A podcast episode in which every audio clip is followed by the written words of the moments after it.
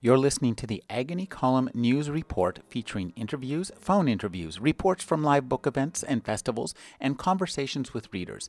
You can find additional news, interviews, book reviews, and more five days a week at the Agony Column website at trashotron.com slash agony.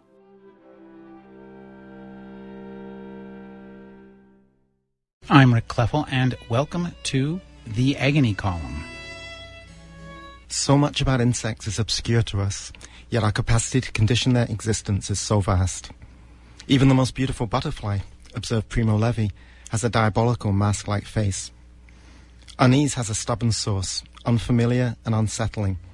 We sim- simply cannot find ourselves in these creatures. The more we look, the less we know. They are not like us. They do not respond to acts of love or mercy or remorse. It is worse than indifference. It is a deep, dead space without reciprocity, recognition, or redemption. Hugh Raffles is a professor of anthropology at Eugene Lang College, the New School for Liberal Arts. He's the author of In Amazonia, A Natural History, and his essays have been published in Granta, Orion, and Best American Essays. His new book is Insectopedia. Thank you for joining me, Hugh.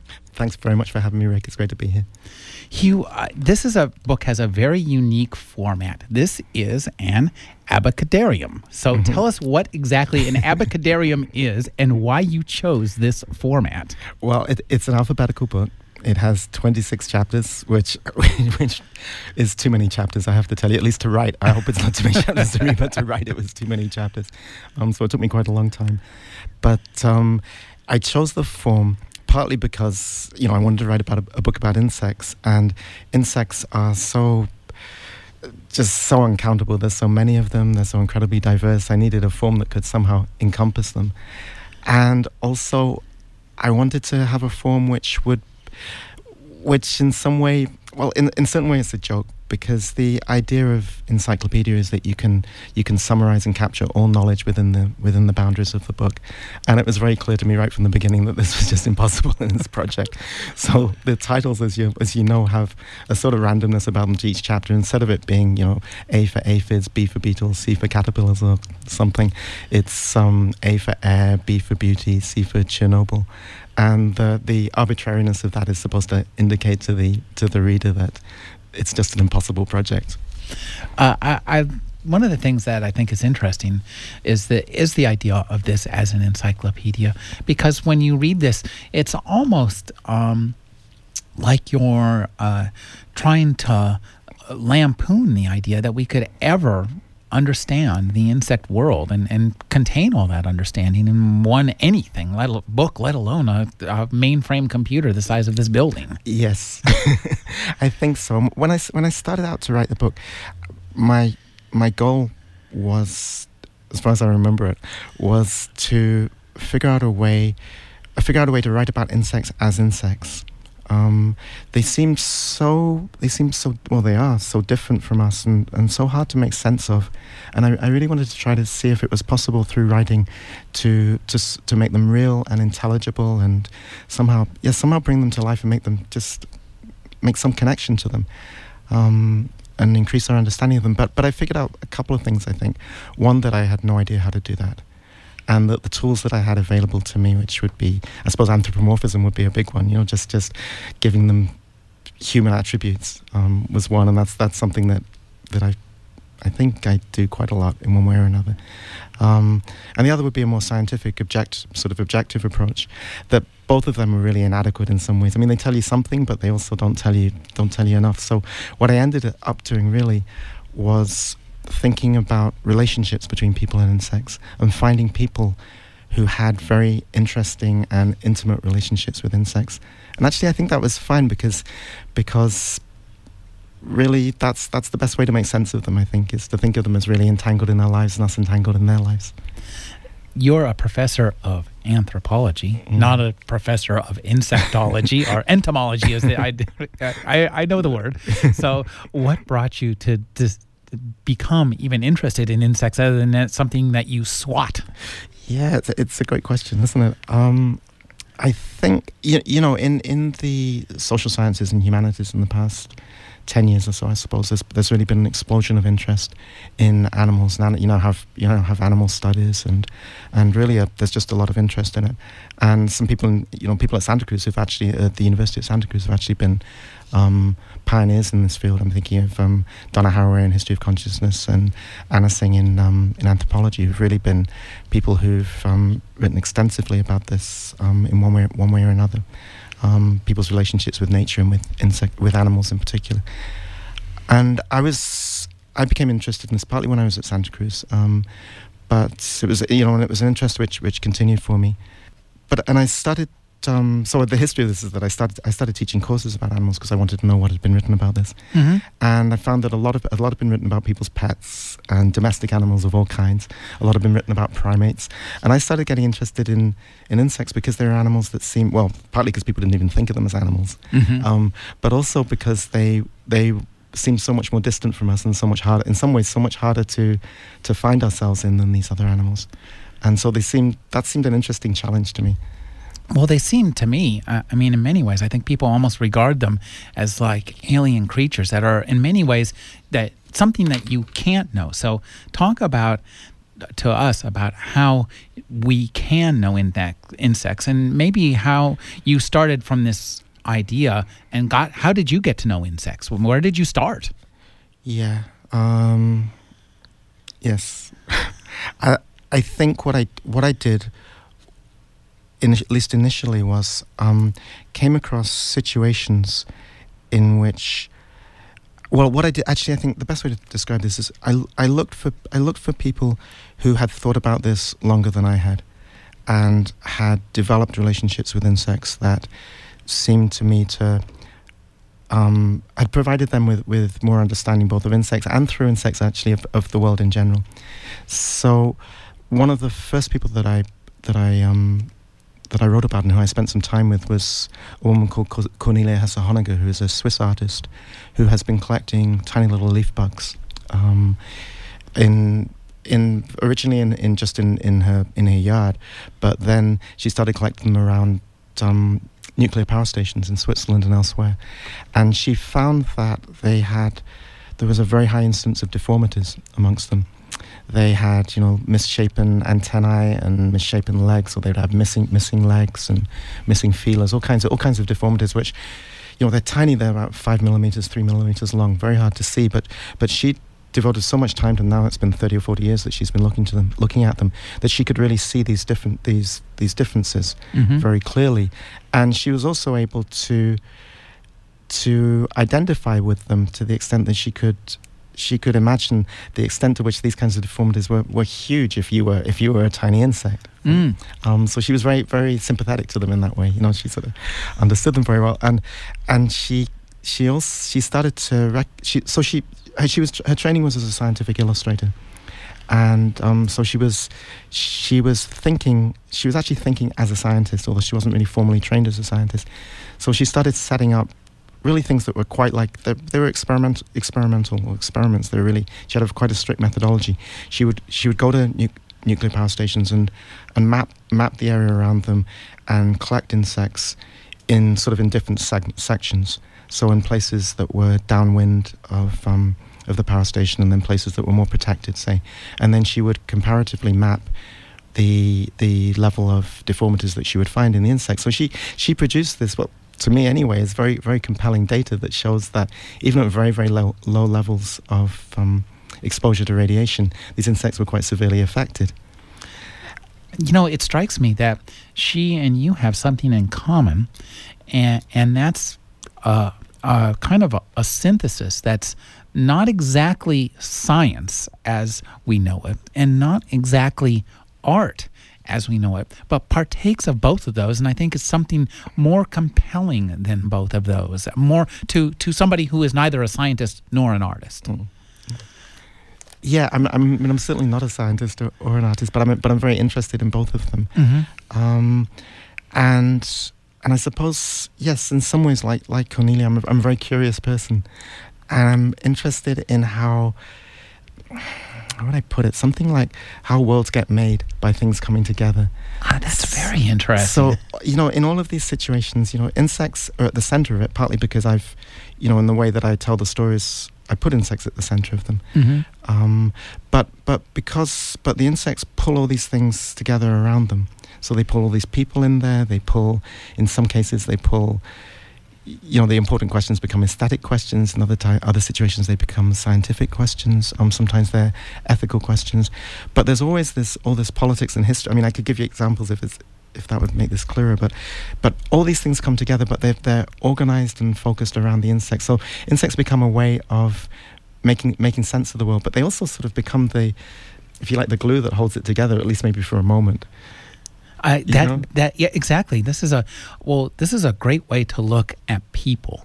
I think that's what I love about this book is though the um, it cover calls it an insectopedia, and you'll certainly learn a lot about insects reading it. You'll learn just as much about humans and the way humans interrelate to one another, as well as how they interrelate to insects.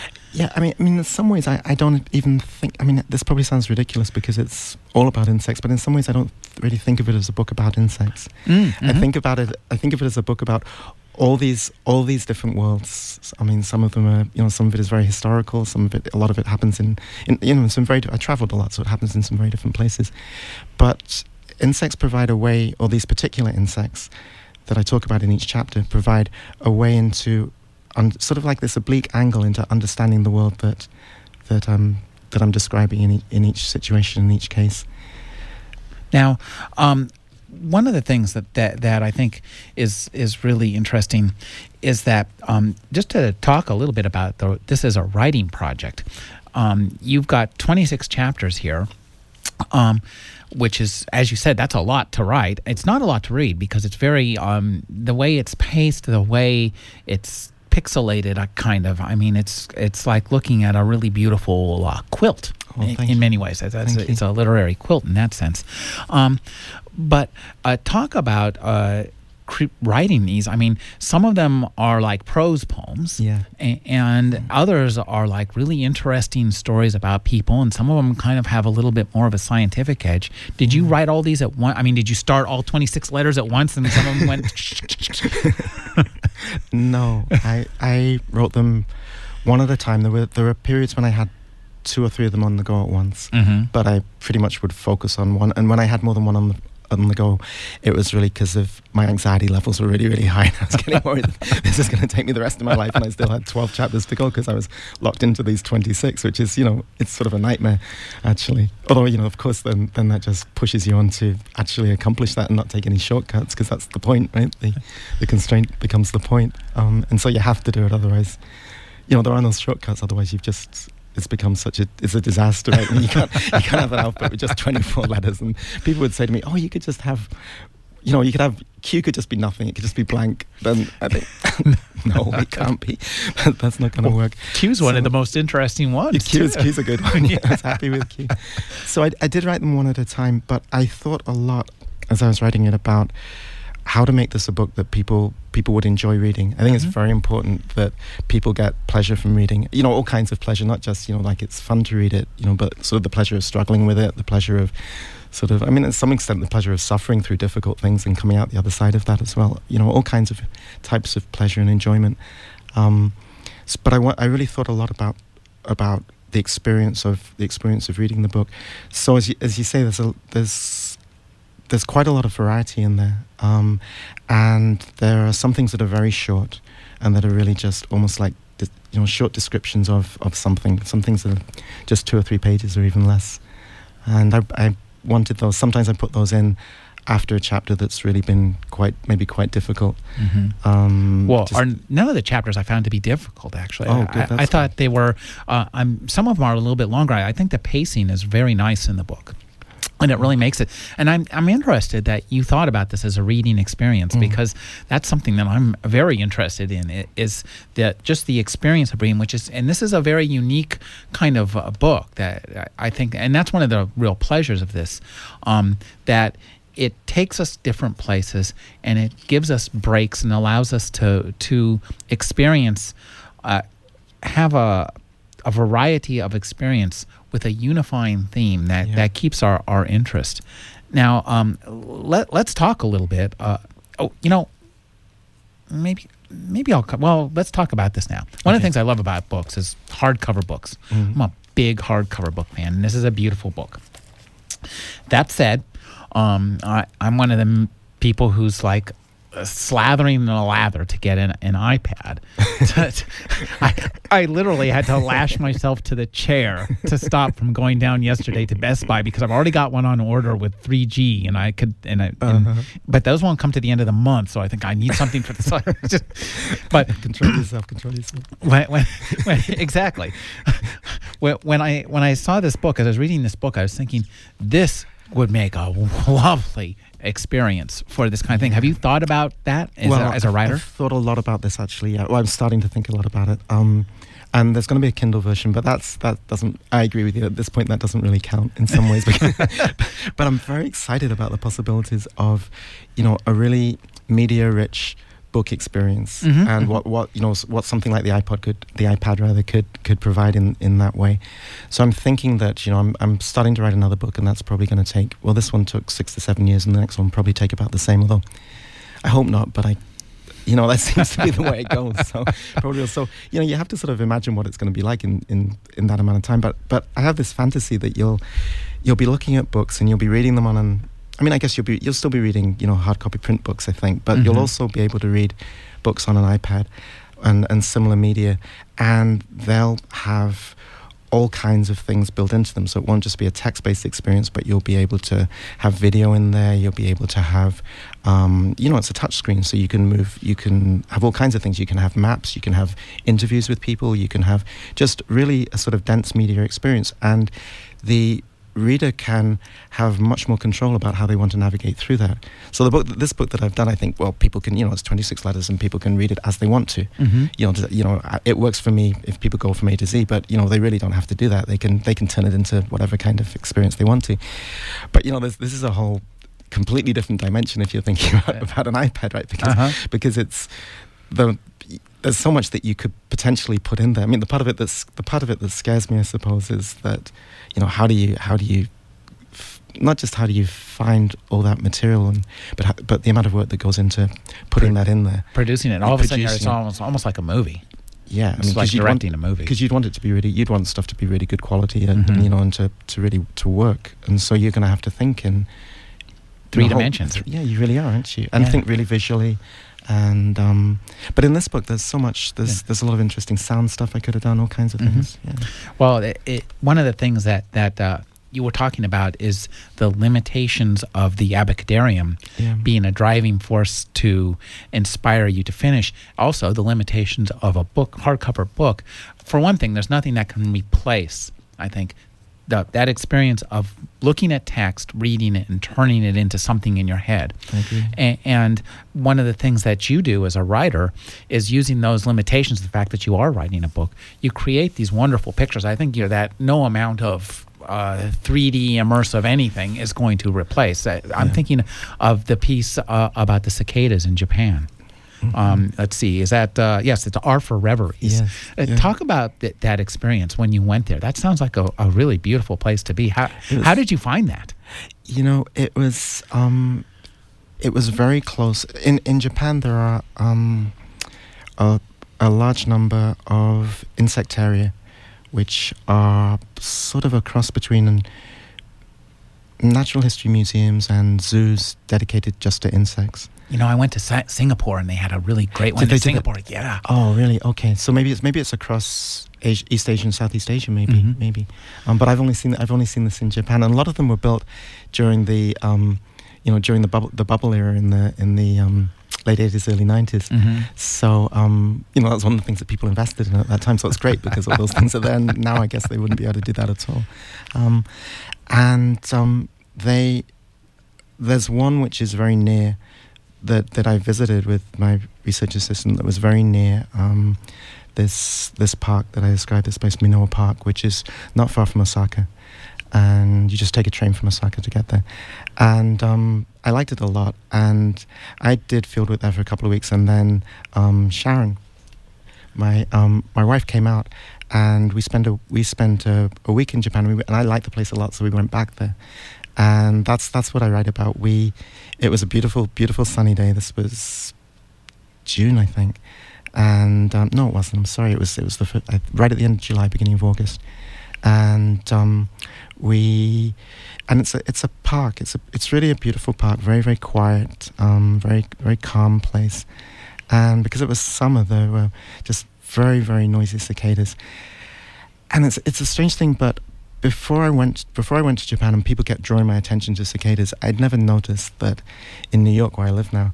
Um, in summer, you also really hear cicadas very, very loudly. Mm. Now that I've been back, now that I live there, you know, having gone back after being in Japan, I hear them every summer and really pay attention to them. But before I went, I didn't even know that they were there. So I don't. This says more about me than it, than anything else, I think. But um, but that day, yeah, that day we um, we walked through the park and then we, we stopped and sat on a bench, and um, just heard the sounds of the cicadas and, I- and I wanted wanted to try to figure out a way to describe that.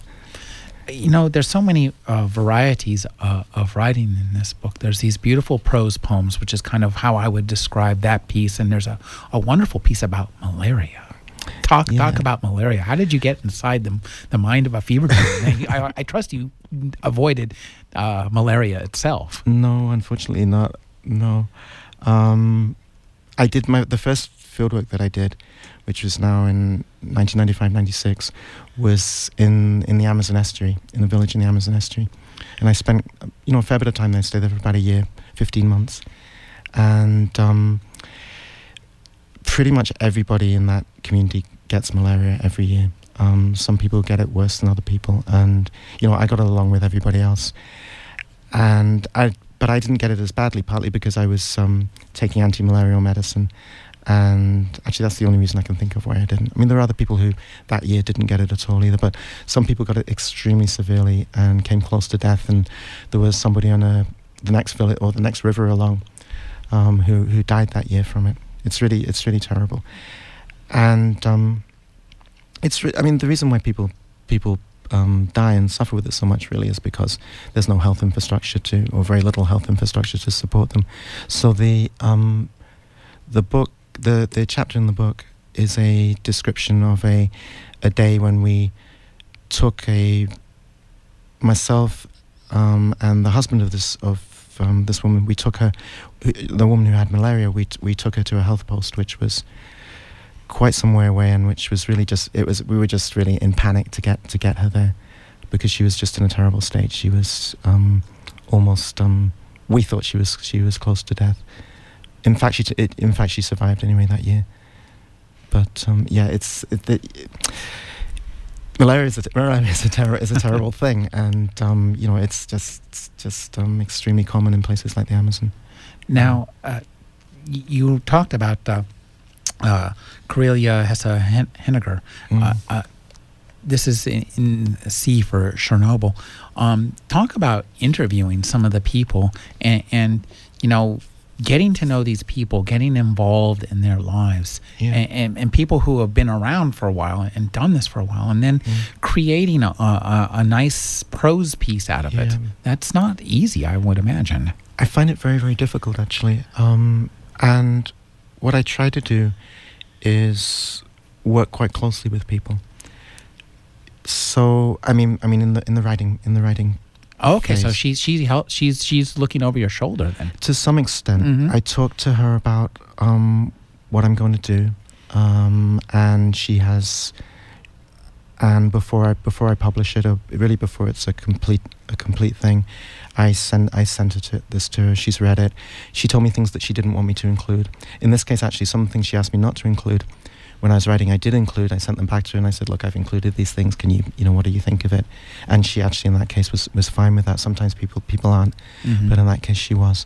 So the people, most of the people, not everybody actually, but most of the people who feature very strongly, and I tell a lot about their lives, um, read this read this prior to publication, Mm. um, Mhm. and in all cases, people. You know, I want pe- I want people to feel very comfortable with what I've written written about them. You know, Mhm. because I don't, I'm I'm not a journalist, Mhm. um, and I think of develop. I think that I've, I like to think that I've developed relationship, relation, develop relationships of trust with people. You know, I'm writing with them because I'm writing about them because, um, well, how should I put this? Um, they know they know what I'm they know what I'm doing. They know what my project is, what I want to write, um, more or less how I'm going to write it. I think the kinds of things, the reason why I'm there, and the kinds of things that I want to write about.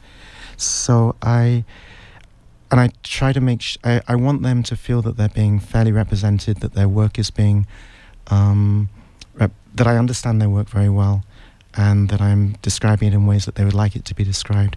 That I'm not putting any pu- you know I'm quite a private person myself, and I don't Mhm. want you know so I want them to feel that they're being you know that they're they're not being sort of violated in any way. You know Mhm. that they they're, they're comfortable with the way they're being portrayed, and um, and in I would say in all in all cases then people do feel comfortable with what with um, with everything that they read. There's there's um, there's one case where there's actually a photograph in the book of my um, the, tra- the my research assistant in Japan, and we were we were in an insectarium, and he was he was sort of goofing around, and he put his head through he put his head through a through some like it was like this cutout with insect with a like insect thing around Right, it, yeah, so yeah. he looks like a beetle. and I sent that to him, and I said, you know, CJ, are you okay with that?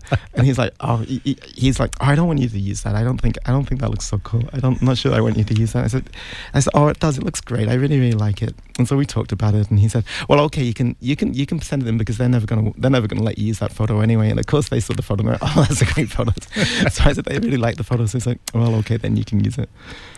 If you're just joining me, I'm talking with Hugh Raffles. His new book is Insectopedia. We'll return to the interview in just a moment.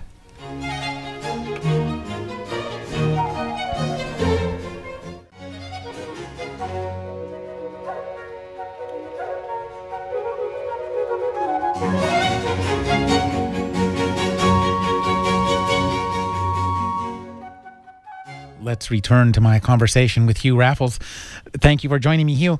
Um, one of the things that I, I, I have to talk about in this book is uh, the part. Uh, let's talk about. I think a, a guy who I think is maybe an inspiration and influence for you, uh, Jean Henri Fabre. Oh, yes.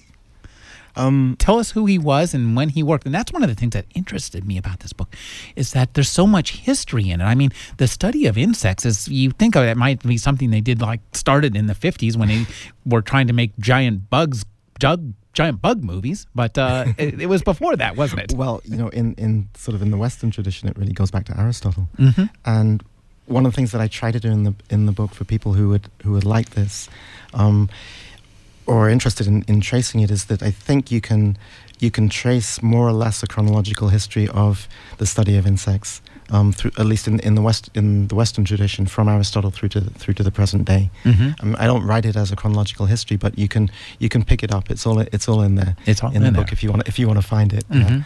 Um, and Fabre is a really he was a very interesting person because he he was a um, he was a French naturalist, um, very much a not exactly a self-taught person, but he came from a very he came from a very poor background. Um, he and he put him he put himself through put himself through school. He accumulated degrees actually, a couple of master's degrees, um, and um, he but he was very much frustrated by the elitism of French society at the time. He wasn't able to get himself a um, an academic position. This is partly because at the time academic positions were unpaid, which was one way of ensuring that it was a very limited group of people who, could, who could hold them.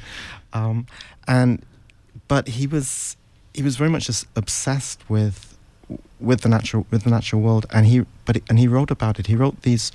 He so he was a school teacher, I should say, and he wrote he wrote textbooks for schools that were. Um, he wrote textbooks for schools. Sorry, he wrote textbooks for schools, and he also started to write these these natural sort of books of natural history observation, and particularly of insects, which were very much like stories about the things that insects do. Very, very lively, based on very close observation, particularly of. He wrote a lot about wasps, Mhm. um, wrote about flies, um, certain kinds of bees. He wrote almost nothing about ants or butterflies. Um, wrote about spiders too, but very very close observation. And he told them a story. He told them, he he described their activities really as stories. Mhm. So they were extremely popular at the time. But he, he was also you know, and he was also at war with Darwin. Um, Darwin actually wasn't at war with him. Darwin had very little interest in him. There's just one letter that goes back and forth between them. Um, but he, he saw himself as being at war with Darwin and at war with the with theory of natural selection. And um, so he, and this is this is one of the reasons why he went he went out of fashion very much Mhm. after he died. He died in 1915, and by that time he was really the scientific community had no interest in him at all. But he was very celebrated by the literary community in, in France. Mhm. Um, but all his all these stories that he writes, which seem to describe the ingenuity and intelligence of insects, always end up by saying that they're just driven by blind instinct. And they're really, they're just hardwired. He wouldn't have used the word hardwired, but that's what people would say now. They're hardwired to act in this way. So they do this stuff, and it's really, really amazing. But don't imagine that they're doing this for any other reason than God, God programmed them basically to do Mhm. this. Um, so he so his his because of that his work his work became of I think of limited interest limited interest to science because his his analysis and his interpretation was always driven by by this belief by this belief basically in creationism Mhm. um, or so nowadays he's most, he's mostly forgotten and the only place actually where he's at all remembered and he's remembered he's really remembered very strongly he's actually a household name is in Japan Mhm. where his, his works read in elementary school and people know him very well. There's just a Fabre museum just opened in Tokyo. He's you can get little figurines of Fabre sometimes get given out free with um, you know attached to soft drinks and stuff like that. He's really really well known. There's a manga about him. There too. is a manga about him. Yeah, he he crops up a lot. Um, but he was he was really an interesting person, a strange person too. He he moved into this house in the south of France near Orange, and the first thing he did was put up a big wall, and the village was about 100, 100 meters, 100 yards from where, 300 yards from where he lived. Um, and um, he never went there.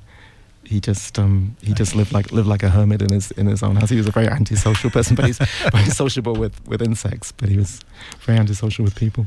Now, now this is the part portion of the book too, where you get into well, it's not science fiction, but you get into the inspiration for science fiction, which is uh, the the wasp and the caterpillar, which uh, any science fiction uh, aficionado knows that A. E. Van Vogt and Vogt and his uh, long uh, since uh, descendant. Uh, who created uh, Alien, uh, pattern based that creature on the activities of of this of the wasp. Talk about that because it's just amazing what what happens with these creatures. Well, parasitic wasps, and, and I think, you know, I'm not an entomologist, but I think this is common to many species of parasitic wasps.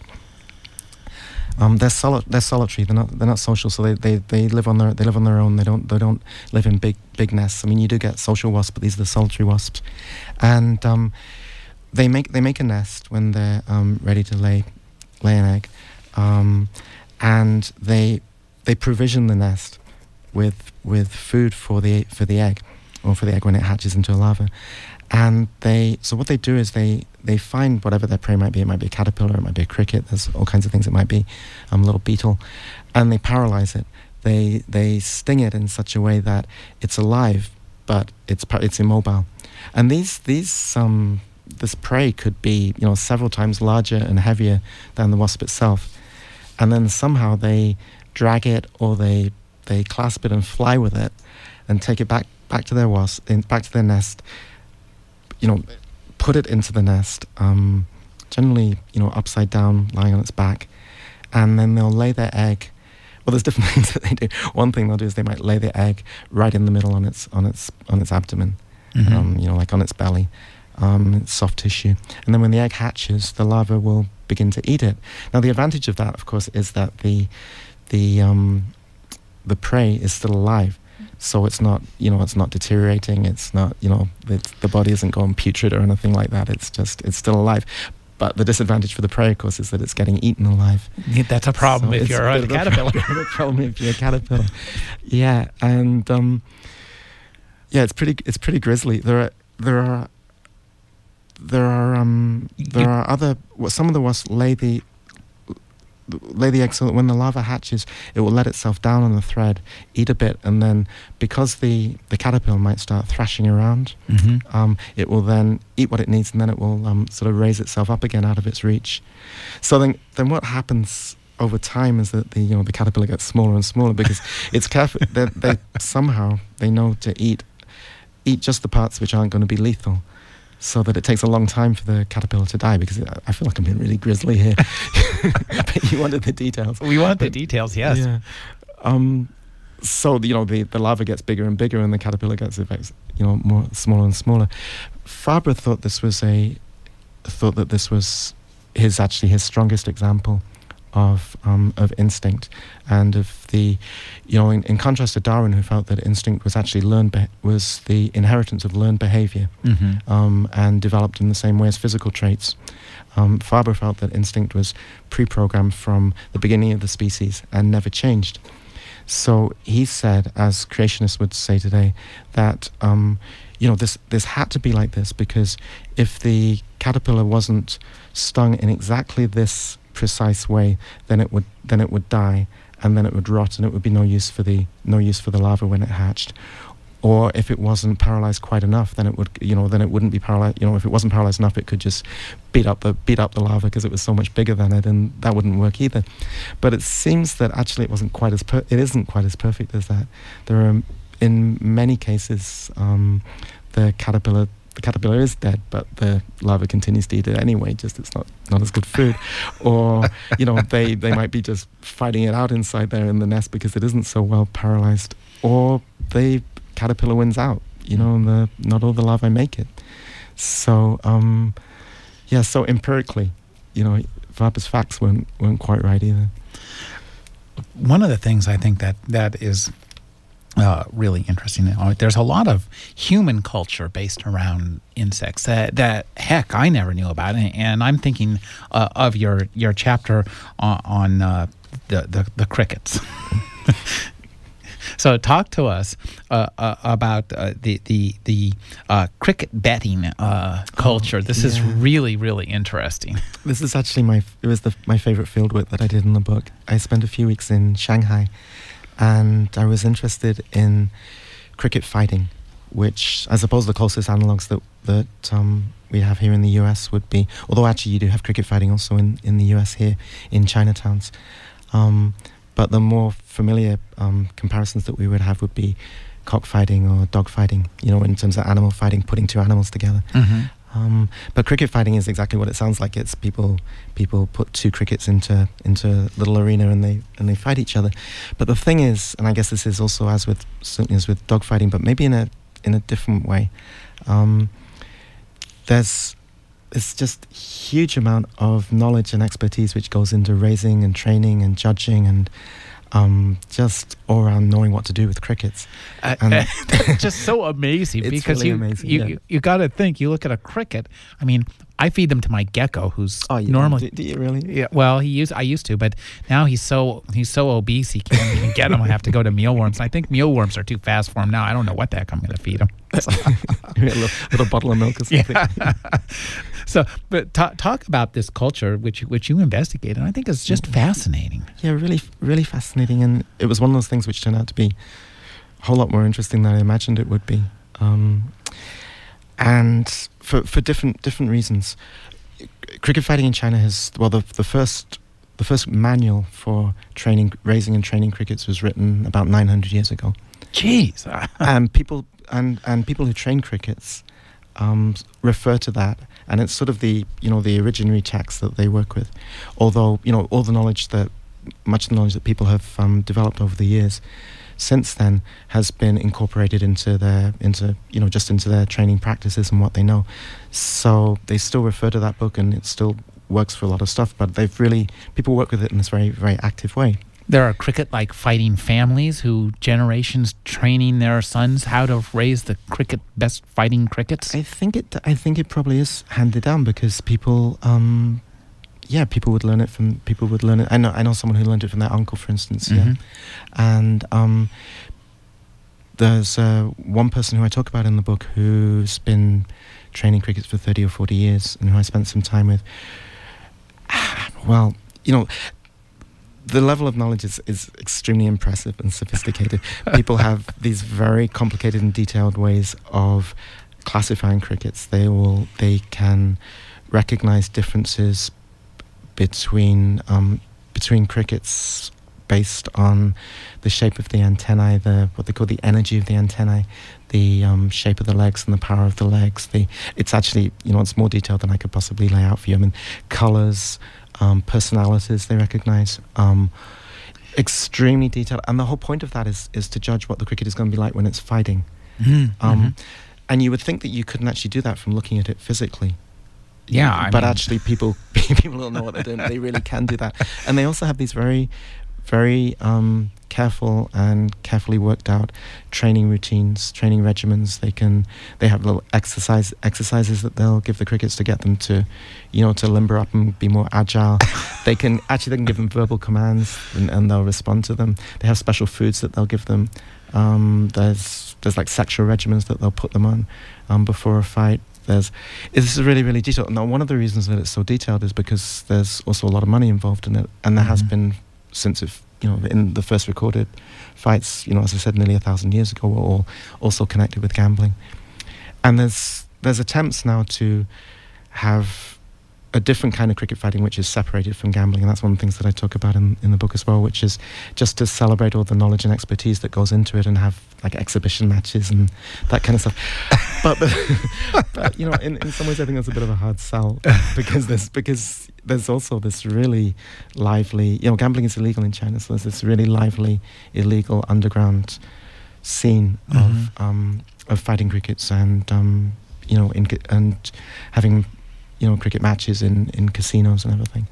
Well, Yeah. When I talk about uh, insects seeming alien, I, I feel this whole culture you described to me seems like something out of a Robert Heinlein novel. you, you know, but it's really fantastic because people are so they're just so knowledgeable and so um, so dedicated and have such interesting ways about thinking about their relationships with the animals and of think you know the ways the animals um, understanding how the animals act and behave. I really felt that people who work so closely with crickets they really understand those animals in ways that you know many of many of us here just don't have that that kind of um, that kind of intimacy and that, that kind of closeness. Maybe people who say work very closely with well, it's a kind of it's a different kind of closeness than say we would have with our pets. I think. It, it sounds Yeah. like it. You know, I, what what strikes me um, when you describe this, and I, when you, when I read about it, is that I mean these things, eh, eh, they're not just bugs that you go. No. A, somebody's going to do the same thing to you if you if you smash the wrong one. But more, I mean, these creatures have a lot more intelligence. Uh, eh, that's the only thing I can s- describe it. Um, there's more to them than something that, as Fabre said, would just operates out of blind instinct. Yes, and my f- my feeling is that if you're willing to start from the presumption that actually animals in general, but but you know, so maybe insects are the limit case of this, you know, like a really extreme case of this. So I think if you can, if you people are willing to accept with insects, then maybe they can accept with all animals. But if you start looking for the things that animals can do rather than things that either assume that they can't do anything or looking for the things that they can't do, then you'll start to have very different relationships with them and see them in very different ways. And you, you see this a lot. I mean, you certainly see it with the people who, actually, almost anybody who has very close and intimate relationships with animals, I think, recognizes that. Um, and doesn't just think of them either as, as meat or whatever. Um, but you see this, there's, you know, people who, um, for instance, work with, work with scientists who work with bees um, and other flying insects, they, they do a lot of, people do a lot of, um, a lot of training games where they'll they'll set up mazes Mm-hmm. and they'll they'll test whether or not the the animals can um, can navigate the mazes under different kinds of conditions, and almost always the you know bees can do this. Or in the in the you know the many articles that I've read, nearly um, nearly always they can do it, and very very often the article ends up with the same kind of the same kind of um, expression of surprise, which is you know who would have imagined that that such a tiny thing with such a tiny brain could could work out this sort of thing, could do this sort of thing, um, and could accomplish these tasks. And I always think, well, if you assumed instead that it could do these things rather than it couldn't, which is actually what somebody else who I talk in, talk about in the book, this guy Carl von Frisch, who discovered the language of bees. Mhm. He always assumed that they had more capacity, and the chances were they would be able to do things. So that so they he just looked he just looked at them, thinking, what what can they do, rather than testing them for what what they couldn't do. And he found out the most amazing things about them because of that, because he was always willing to think, I suppose something like think with them Mhm. and assume that they could do things. Well, he's a really interesting example. Um, because now this is something I didn't know that we knew that bees danced from 1788 on, but Carl von Frisch and um, discovered that you know the bee dance had some you know was was a language, and in so doing, he he actually created a, a whole new discipline and took what was previously a soft science and brought it into the realm of a hard science. And I think that's fascinating. The, that insects led the way to the creation of ethology. Yeah, insects were very closely involved, but I, I wouldn't say he was the only person. But I Mhm. mean, you know, but he's certainly one of one of a, one of a few people at the time. At the time, there was just a whole lot of interest in this in this kind of thing, Mhm. and it went on, I suppose, through the through the 50s Mhm. and 60s, and him and two other leading ethologist got the Nobel Prize in 1973, Sure. which is probably like the height of the height of it, I think. Mhm. Um, and you still get a lot of in, interest in animal um, in animal behavior, but probably now most of these most of the work that's done is done at a molecular level and around genetics and this kind of thing. Um, but von Frisch, yeah, he was he's really a fascinating person, and he he figured out the he figured out bee dances. Um, and his students, um, particularly this guy Martin Lindauer, figured out some other really interesting stuff. Um, took von Frisch's work past him, and found out all these things about um, what how bees, what happened when bees danced f- when they had to find a new nest, and this stuff really, really, really interested me because he figured out that when you know when when a when a when a um, hive gets to a certain size, it divides, and the old hive goes off with, with the or part of the hive goes off with the old the, the existing queen, and the rest of the hive stays or the um, or the nest stays, and they produce new queens. The part that goes, they have to find a new nest, because if they don't, if they're exposed to the elements, they, they can die if there's a frost or something. You know, some they're just they're vulnerable and exposed. Mhm. So what the bees do is they, they find a temporary resting place, maybe on a, on a branch of a tree or something like that. And this will maybe something like thirty thousand bees, maybe, and they all gather. They sort of make a structure by all resting on each other and gathering together and build this structure, like you know, one on top of another, with the, with the queen in the middle because they're protecting her. Mhm. And they send out scouts, and the scouts go and see all this language is so humanized, you know. But they send out they send out scouts, and the scouts go to all these different places looking for nests and then they come back and they and just like the bees do when they when they're looking for for nectar, um, they come back and they dance. But different, you know, all the scouts will come back and dance, and there could be, you know, a lot of them, or quite a few of them anyway, like 10s of Mhm. them. They'll go out, they look, f- they look for the nest, and they come back and they describe, they describe what they found, and they try to convince the other bees that what they found is a good site. So the other other bees there and other scouts will go out and have a look at what they've found, and they'll come back, and they'll either be convinced about it or they won't be convinced about it. So you'll have you'll have this debate which A bee dance debate. a bee dance debate, and it can go on for quite a long time. This is what this guy Martin Lindauer figured out. It can go on for quite a long time, and eventually they'll reach a consensus that this one place is the best place, and that even the ones who disagree will be like, okay, we'll we'll we'll go live there anyway, and so then they'll all go off, and but it's really a, a debate, and they reach consensus, and they don't really fight about it or kill each other or anything like that, and um, yeah, it's sort of amazing. It's it's really quite amazing. Um, the one of the things that when we think of bees, we really don't think of, of or, or bee, not bees. I mean insects. The the phrase insect sexuality has never crossed my mind, and frankly, I never thought it would. But it certainly crossed yours, and now it's in mine too.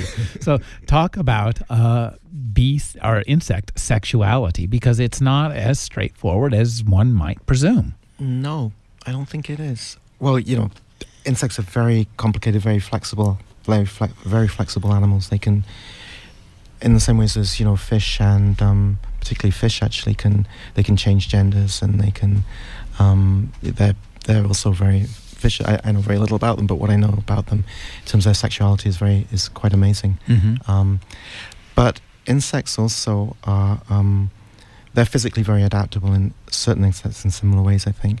Um, but I should, you know, I should say again, I'm not an entomologist, so this is stuff I shouldn't be talking about. Um, but the what I did get interested in was um, I came across a photograph that seemed to show, or the person who took the photograph, who was an amateur entomologist um, called George Krizek, who's also a um, psychiatrist and amateur entomologist who lives in, in Florida. Um, and the, fo- he, the photo shows some kind of sexual interaction between a beetle and a butterfly. Well, he said it did. Um, the photo actually shows sort of kind of an embarrassed looking embarrassed looking butterfly and a beetle who you can't really see what they're, they're looking like. So it's sort of like just after the fact, and um, might not be embarrassed, but that's sort of what it looks like in the photo. And um, there, something it appears that something happened ha- happened between them, and that just got me thinking about the ways that sexuality amongst animals in general is um, Mhm. is talked about, and how difficult it it's been. Although actually, right now there's quite a lot of attention on it, because of the um, New York Times Sunday magazine just had a big article about same-sex sex amongst animals this Mhm. week. Um, but um, how difficult it's been for biologists to recognize same-sex sex um, amongst amongst animals. It's taken a long time for them to do that.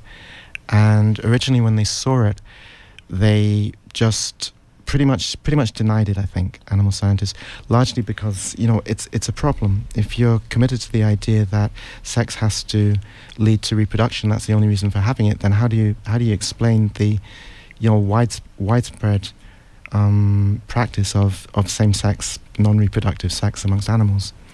So um, at first there were all these strange explanations. Um, people said that it was, you know, they said, and, and with insects particularly, actually, they said that fruit flies were practicing for male fruit flies when they were having sex with other male fruit flies, were practicing for, you know, when they had a chance to actually have real sex. Um, they said that um, they were making a mistake. That they didn't. Boy, they sound like senators and congressmen. well, even worse, you know, they, they said that it was, you know, laboratory conditions that were creating it, which was like, you know, it was like gay sex in prison or something. yeah, you know? yeah, yeah, It's it's uh, the the bathroom. Yeah, exactly. A public exactly. bathroom. There were all, all kinds of, you know, every every explanation except that maybe they were doing it because they wanted to do it or they were enjoying it or something like that. It took a long, long time to get to that. And even when they got to that, they still had to come up with evol- evolutionary explanations, such as, you know, it provides some kind of social lubrication or something. It, it keeps people, it reduces tension amongst the group or these kinds of things. Therefore, it helps it helps reproduction in general. Um, there are very few people. There's a there's a guy called Paul Vasey who's worked with um, Japanese macaques, biologist who's worked with Japanese macaques, um, and there's a there are very large numbers of um, you know again you have to use these these human words, but very large numbers of lesbian macaques, and he argues very very convincingly that you know you have lesbian macaques because lesbian macaques like having sex. They like having you know girl girl sex. They like having same same sex. Um, and he but he's in a very small minority most people most people don't most biologists don't talk about um, same-sex sex as being about pleasure they talk about it as, as having some as being primarily for an evolutionary function Mhm. and being sort of incidental to everything else um, so so in this chapter i suppose the chapter is sort of a speculation um, both about that and also about other kinds of sex that you know it doesn't there are all kinds of queer sex possibilities as that photograph seemed to show Mhm. that aren't just about same-sex sex Now, y- you also talk about uh, some insects that don't get along with humans so well. I'm talking Mm. about what is sometimes called the sky prawn, when when it's uh, fried in a fritter, or uh, uh, or the locusts. yeah, Ta- and, and there's a. I never knew that there were people who dedicated their lives to locust control. That's really fascinating. this was this was one of the most difficult chapters for me to write. It was based on fieldwork that I did in Niger in West Africa, and I was interested in going there because people have a very, um, let's say, ambivalent relationship with grasshoppers. They're an important source of food, and but they're also very um, deadly and dangerous, both as inf- when you get these massive infestations of locusts Mm-hmm. um, which happen periodically. But also when you have these, um, this, this the general sort of attrition that comes from grasshoppers. Grasshoppers been present in fields, particularly in people's people's millet crops. People in the area that I was in would lose up to fifty percent of their millet crops every year from grasshoppers. Really? Yeah, And, this isn't just this isn't the sky darkening biblical No, plague. it's this is just not. a few crawling through. They're no, big eaters, eh? Yeah, and the thing thing is that people are, you know, the big the big sky darkening thing is is highly traumatizing to people. Mm. But in some ways, the year on year just attrition of having their so much of their crops destroyed is a much bigger problem. Mm, mhm. Um, and yet that that that problem gets very very little attention from development organizations and um, international organizations because it's not very dramatic and it doesn't precipitate any kind of crisis in in a sort of yeah in a dramatic dramatic sense. I mean, we never we never hear about that in in North America. no Whereas exciting a- movie moments. Exactly, exactly. Whereas with whereas with a famine, it's it's overwhelming, and you know you have appeal, famine appeals internationally, and this kind this kind of thing.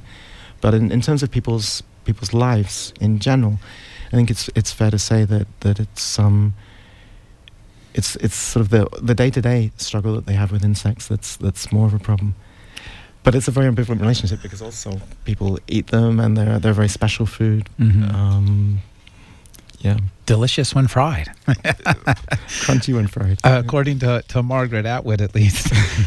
um, now you have some interesting pieces of writing in here, uh, just uh, uh, just as prose pieces. I'm thinking of Ex Libris, which is Ah, kind of an yeah. uh, experimental chapter, I Yeah. think, uh, uh, appropriately so. Yeah. Talk about uh, creating some of the prose poems. You talk about your nightmares. Uh, eh, um, talk, talk about creating some of these more, I think, uh, literary pieces, uh, and how you know the looking at what we all call bugs Mm. ends up with literature.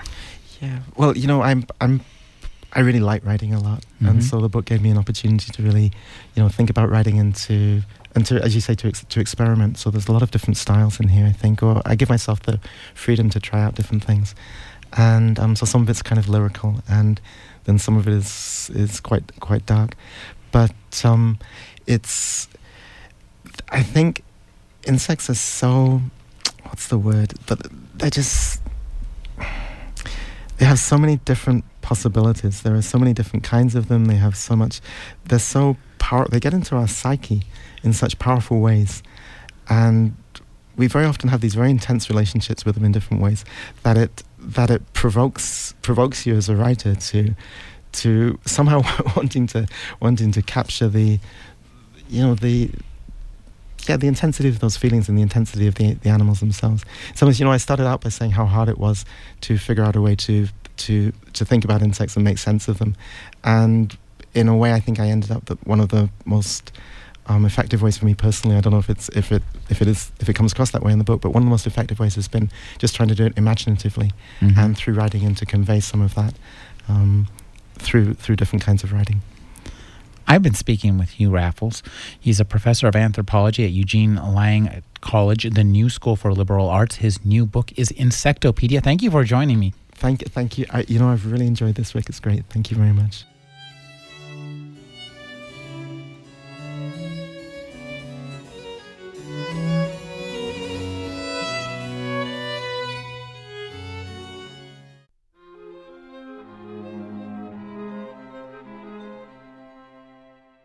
You're listening to the Agony Column News Report featuring interviews, phone interviews, reports from live book events and festivals, and conversations with readers.